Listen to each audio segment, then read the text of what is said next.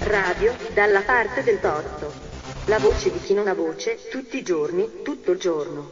Su www.dallapartedeltorto.org.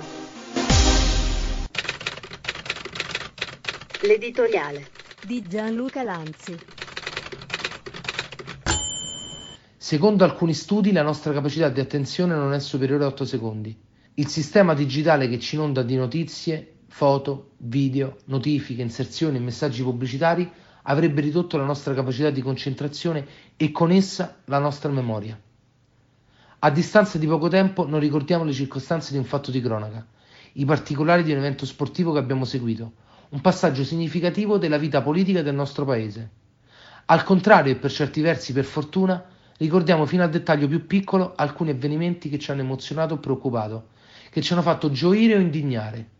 Di questi ricordiamo perfino dove ci trovavamo in quel momento, cosa stavamo facendo e in compagnia di chi. Non conta solo la loro importanza, conta il nostro vissuto. Io, per esempio, come molti di voi, ricordo tutto di quando appresi la notizia dell'attentato alle Torri Gemelli. Ricordo tutto anche di quando vidi per la prima volta, trasmessa al TG della sera, le immagini del corpo martoriato e senza vita di Stefano Cucchi.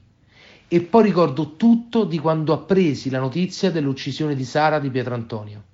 Ed è proprio di Sara che voglio parlarvi oggi. Sara era una ragazza di 22 anni, viveva a Roma, nel nostro municipio, con la sua famiglia. Aveva tutta la vita davanti quando la notte del 29 maggio 2016 è stata brutalmente uccisa da un uomo che diceva di amarla, l'ex fidanzato che non accettava la fine della loro storia. Sara, mentre stava percorrendo via della Magliana per rientrare a casa, veniva bloccata dall'ex fidanzato, veniva aggredita, tramortita, strangolata e poi bruciata. Non la conoscevo personalmente, ma poteva essere una mia amica. In fondo abitavamo a pochi chilometri di distanza e aveva solo qualche anno meno di me.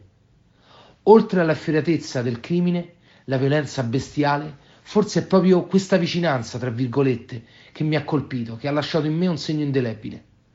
Di storie terribili come quella di Sara ogni anno se ne contano centinaia. Secondo i dati Istat, oltre il 60% dei femminicidi nel 2019 è avvenuto per mano del partner o dell'ex partner. Allora questo ci dovrebbe indicare la duplice direzione che dovrebbe seguire il nostro impegno è necessario investire in percorsi educativi rivolti ai bambini, agli adolescenti e agli adulti, volti a costruire rapporti interpersonali improntati al rispetto dell'altro genere. E poi occorre ricordare, non solo il 25 novembre in occasione della giornata internazionale per l'eliminazione de- della violenza contro le donne, occorre coltivare ogni giorno la memoria di Sara e di tutte le vittime di femminicidio.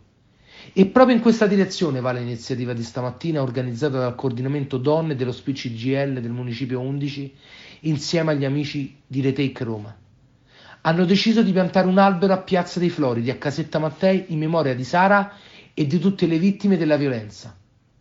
Da oggi, sabato 12 dicembre, grazie a questo piccolo gesto, chiunque passerà qui ricorderà Sara e non si girerà dall'altra parte.